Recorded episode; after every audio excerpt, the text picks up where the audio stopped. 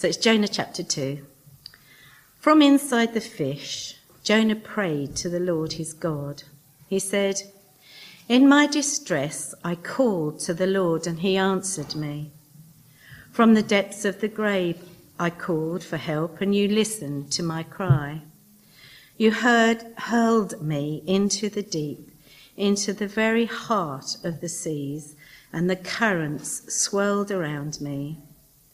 All your waves and breakers swept over me. I said, I have been banished from your sight, yet I will look again toward your holy temple. The engulfing waters threatened me, the deep surrounded me, and seaweed was wrapped around my head. To the roots of the mountains I sank down, the earth beneath barred me in forever. But you brought my life up from the pit, O Lord my God. When my life was ebbing away, I remembered you, Lord, and my prayer rose to you, to your holy temple. Those who cling to worthless idols forfeit the grace that could be theirs. But I, with a song of thanksgiving, will sacrifice to you. What I have vowed, I will make good. Salvation comes from the Lord. And the Lord commanded the fish, and it vomited Jonah onto dry land. We are looking at Jonah chapter 2 today. Um, and you remember in chapter 1 of this book, God told Jonah to go to Nineveh, the capital city of the Assyrian Empire, and to speak against it for what it was doing. And last time I did describe something of the horrific level of violence that Nineveh had dished out and which had caused so much death and suffering in the ancient world at that time. God was sending the prophet Jonah to warn the Ninevites of the destruction that would come upon them if they carried on down that path. But instead of going to Nineveh, Jonah fled in the opposite direction. And it wasn't just because he was afraid of the Ninevites. He says later on in chapter 4 uh, that the main reason he did not want to go there was because he knew that if they repented, if they turned from their sin when they heard God's message, he knew that God would have compassion on them and that God would save them. And Jonah did not think that was right. He wanted to see them judged and destroyed and punished for their sins. So in chapter 1, what Jonah did was he boarded a ship and he fled from God's call. But God followed Jonah and forced Jonah to stop and to think about what he was running away from. Uh, he sent a storm, and that resulted in Jonah, Jonah doing something very gracious himself, offering his life to save the ship's crew. Jonah was thrown overboard into the sea, and he began to drown. Uh, but at the end of chapter 1, Jonah, uh, God provided a huge fish to save Jonah. And it says, Jonah was in the belly of the fish three days and three nights. Now, Jonah's experience in the sea and then this fish was a turning point for him. And it's described here in chapter 2 through poetry.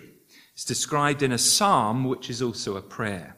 And that's what we're looking at today. It says, Jonah prayed to the Lord his God from the belly of the fish. Now, within the Jonah story, therefore, the, the belly of the fish quite strangely, we might say, becomes a place of reflection and the start of something new for Jonah. And although you, we may never be swallowed by a fish, many of us, I think, have known the kind of process that Jonah's, Jonah's story depicts here. Um, in our own lives, we have, many of us have known that the ordeal of suffering, uh, the shock of feeling overwhelmed by something, swallowed up, we might say, by something, and surrounded by darkness. For many of us who've perhaps been in a place like that, strangely, it has also become a clarifying moment in our lives. It's not been pleasant, but it's been life changing. So the belly of the fish becomes a symbol, I think, in this book, a symbol of those times that many of us go through. Um, and I think perhaps that's why actually a lot of authors and poets and songwriters have been drawn to Jonah's story and the experience in the fish or the whale. Uh, and it was a moment when Jonah began to see things more clearly, and in our lives too, the ordeals we go through sometimes can both be an ending in one sense, but also a new kind of beginning for us. Because we go from them changed. Things are no longer the same. And we too, we might say, we begin to pray a new kind of prayer from the fish's belly, from the middle of that suffering. Now, the Hebrew of this chapter, this is fascinating. The Hebrew of this chapter, if you don't know about the Bible, the, Bible, the Old Testament's written almost entirely in Hebrew and the New Testament in Greek. So we're in the Old Testament, and the Hebrew, the original language of this chapter, actually suggests the idea of a rebirth for Jonah.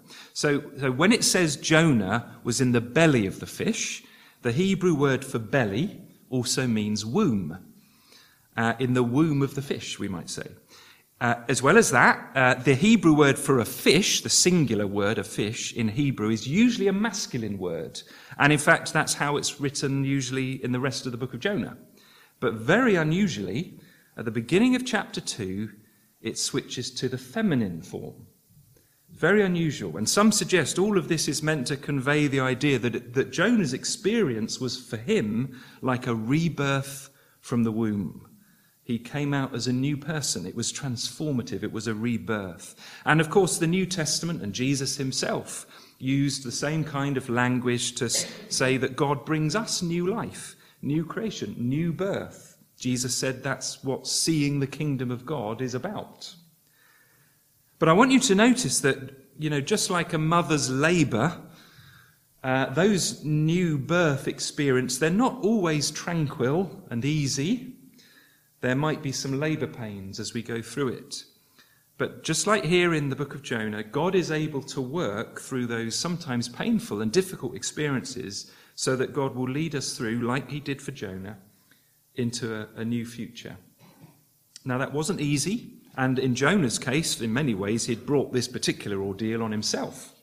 But God was there beside him. I think of it like God was a bit like the midwife helping uh, bring something new in Jonah's life. And God can do that no matter what the circumstances are that you find yourself in, or indeed why they've come upon us.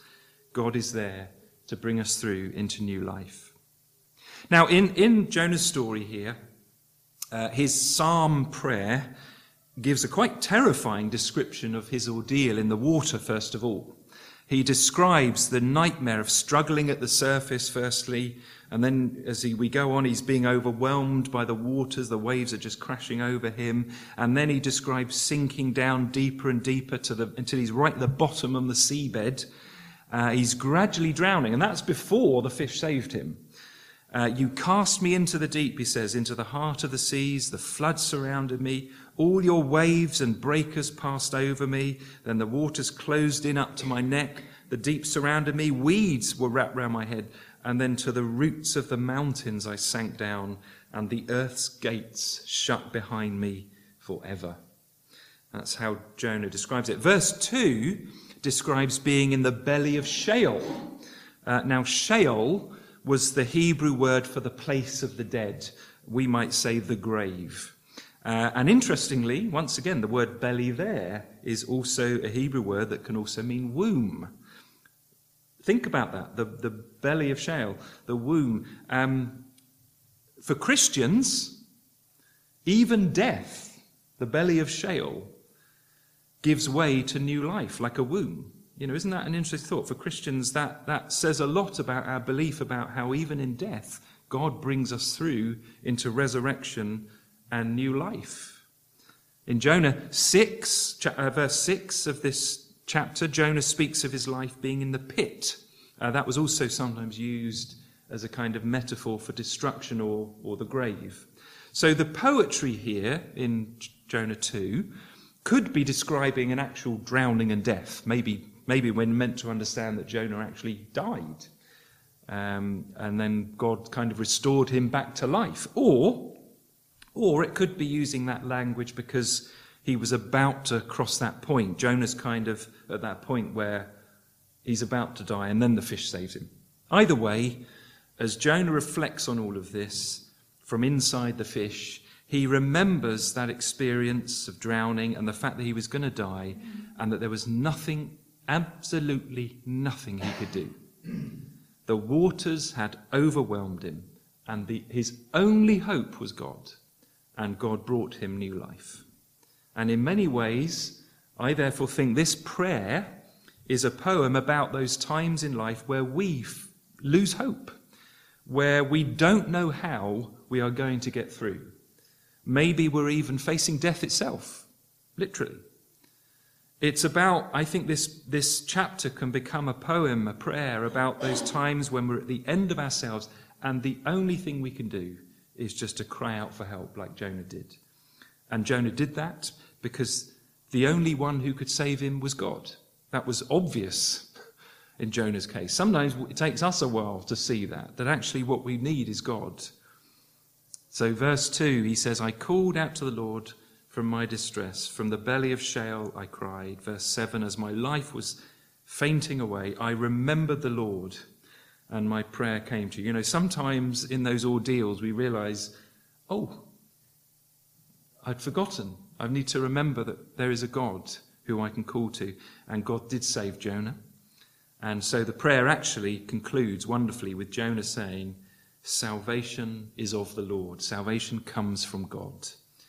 And that is so important in this book that he says that because that's the turning point for Jonah. And the choice of words he uses tell us that. Remember in chapter 1, Jonah, we're told, was fleeing away from the presence of the Lord. But now look at what he says as he sinks in the water, as his life flashes before him. He realizes how foolish that was to flee from God's presence. He said, he realized it was a terrible mistake. Verse 4 then I said, I am driven out from your sight.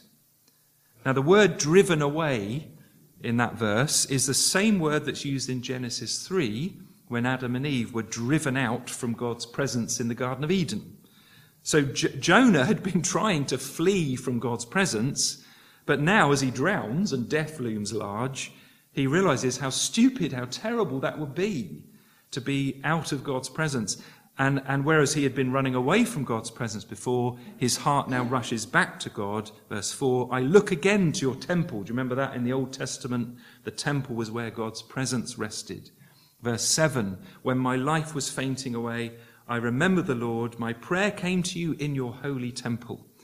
So, on the brink of death, Jonah understands now just how precious and important the presence of God really is.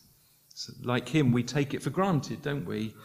And then we have those moments where we realize actually that's the one thing I mustn't lose is to know I have my God. And it's a turning point for Jonah here because it's here that he stops running away from God and prays to be back there again. Now, he's still got a lot of lessons to learn, as we'll see, like all of us do, but finally, he's no longer running from God, he's running to God. And you and I can always utter that kind of prayer no matter what or where or why, you can pray that prayer to be in God's presence. Jesus said, Anyone who comes to me, I will never drive away. Jonah was, he, he felt he'd been driven from God. Jesus says, Anyone who comes to me, I will not drive them away. That was in John chapter 6, verse 37. So Jonah says, I called to the Lord, and he answered me.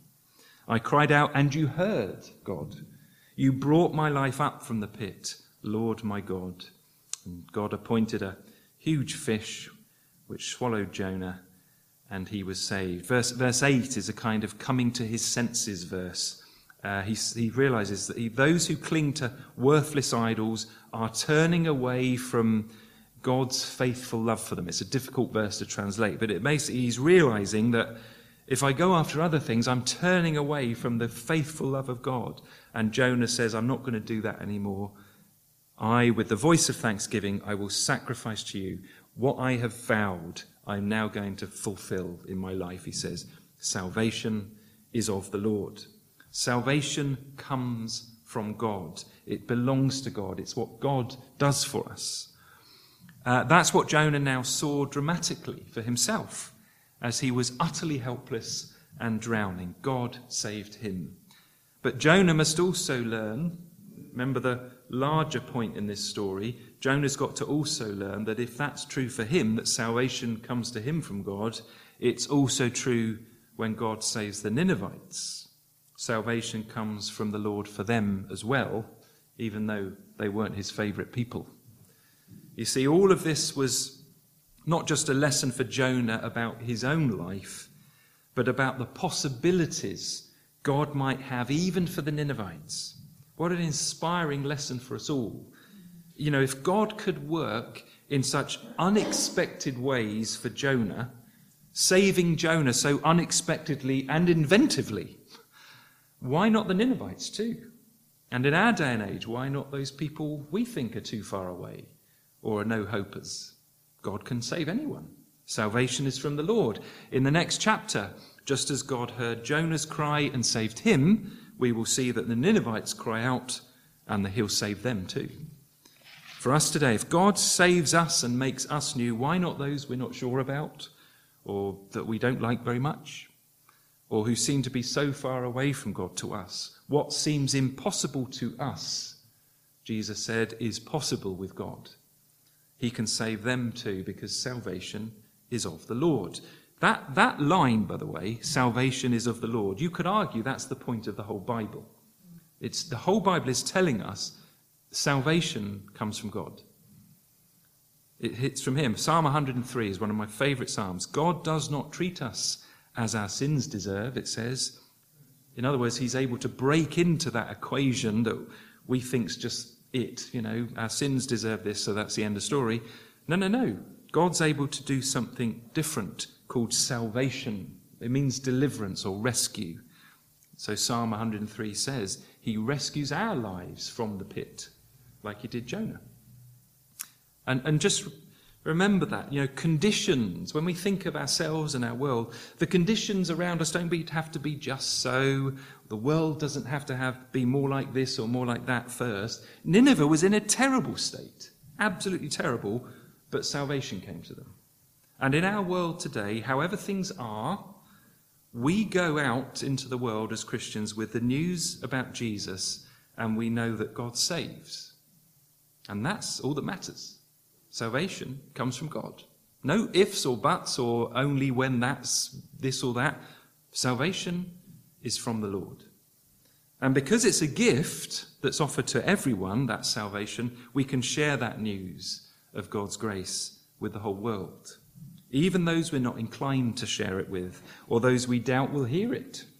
They might surprise us. God might surprise us, because His grace is far more amazing, His love far more far reaching than even our most optimistic expectations. I want you to listen to the words of this hymn. Um, we were going to sing it, but the music was a bit difficult to find. I didn't know if you know it, but listen to this poetry. The love of God is greater far than pe- tongue or pen can ever tell. It goes beyond the highest star and reaches to the lowest hell. Could we with ink the ocean fill, and were the skies of parchment made, were every stalk on earth a quill, and every man a scribe by trade, to write the love of God above would drain the ocean dry, nor could the scroll contain the whole, though stretched from sky to sky. Isn't that beautiful? Really beautiful. And it carries on. It says, O love of God, how rich and pure, how measureless and strong, it shall forevermore endure the saints' and angels' song. Salvation is of the Lord. Perhaps that's one of the most hope filled statements in the whole world. God saves, He is a Saviour. And salvation doesn't rest with us, but with Him not with our own abilities, not with ourselves or our relative good works compared to who, whoever else. It's not about that. Certainly doesn't rest with our sins. We'd all have no hope then. Salvation rests with God and comes from Him. Um, in the New Testament, the Apostle Paul put it like this. Uh, and, and, notice Paul, Paul understands the death and re- rebirth image as well. He says, God, who is rich in mercy, made us alive with Christ even when we were dead in transgressions. It is by grace you've been saved. God raised us up with Christ, he says, and seated us with him in the heavenly realms in Christ Jesus. It is by grace that you have been saved through faith. This is not from yourselves, it is the gift of God, not by your works, your efforts, so that no one can boast about it. For he says, We are God's workmanship. God's done this. Create, we are created in Christ Jesus to do good works, which even those, he says, God prepared beforehand that we should live in them. Or as he says in, uh, later on in Titus chapter 3, when the kindness and love of God our Saviour appeared, he saved us, not because of righteous things that we had done, but because of his mercy. He saved us. Again, listen to the, these same images as Jonah. He saved us through the washing of rebirth and renewal by the Holy Spirit, whom He poured out on us generously through Christ Jesus our Saviour. I, I just love that imagery through the Bible of, you know, the, the floods of water. You know, those are all poured out, washing, you know, overwhelmed with this flood, but it turns out actually it's God grace, God's grace that we emerge from it reborn and made new from death to life, washed, reborn, made new. Those, are, those words are just as important in the New Testament as they were here for Jonah, and they're just as important for us and our world today. Ultimately, these words, these salvation words, bring us to Jesus because they're all linked to him in the Bible in the end. Uh, we're told in the book of Jonah that uh, the fish swallowed Jonah, and he was in the belly of the fish three days and three nights. Uh, many years later, as you may know from the Gospels in the New Testament, when Jesus had come to the world, uh, Jesus mentioned those very words about Jonah in the fish's belly. And he connected them to what he, what Jesus was now going to do for, for us all, for the world. So this is Matthew 12. Uh, the religious leaders came to Jesus. They didn't like him and they, they wanted to see a sign, some proof of who he was. But Jesus says that they were full of evil. They were just like the Ninevites in Jonah's story. And Jesus said, The only sign I'm going to, like with them, he said, the only sign I'm going to give you is therefore the sign of the prophet Jonah. And, uh, you know, Jonah had been sent by God to a world of evil, and Jesus, God's Son, had now come into that same world, our world, our lives. And in Matthew 12, Jesus says this to them As Jonah was three days and three nights in the belly of a huge fish. So he says, I, the Son of Man, will be three days and three nights in the heart of the earth. Jesus was referring there to his death that was approaching on the cross, and then his burial in the tomb, in the heart of the earth, as he puts it. And he says that that death, that Jesus would die for us, that, he says, is the sign of my ministry that I'm going to give you. That's what I'm about. That's the sign of who Jesus is and of what he was doing in the face of all our evil and our sin. The death of Christ showed them and shows us today who God is.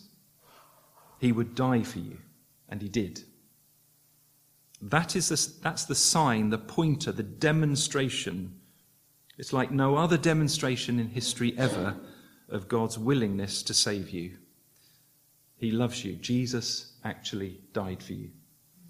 Um, as Jonah went down into the sea and was swallowed up by that fish, so that he could then, Jonah could then go and bring news of salvation to the Ninevites. Well, Jesus, in a much bigger way, in a much more far reaching sense, had come to the world from heaven.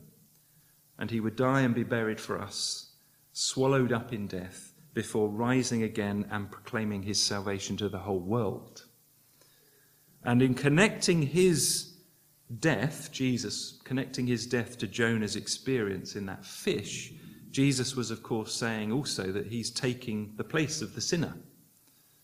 He went, Jesus went there.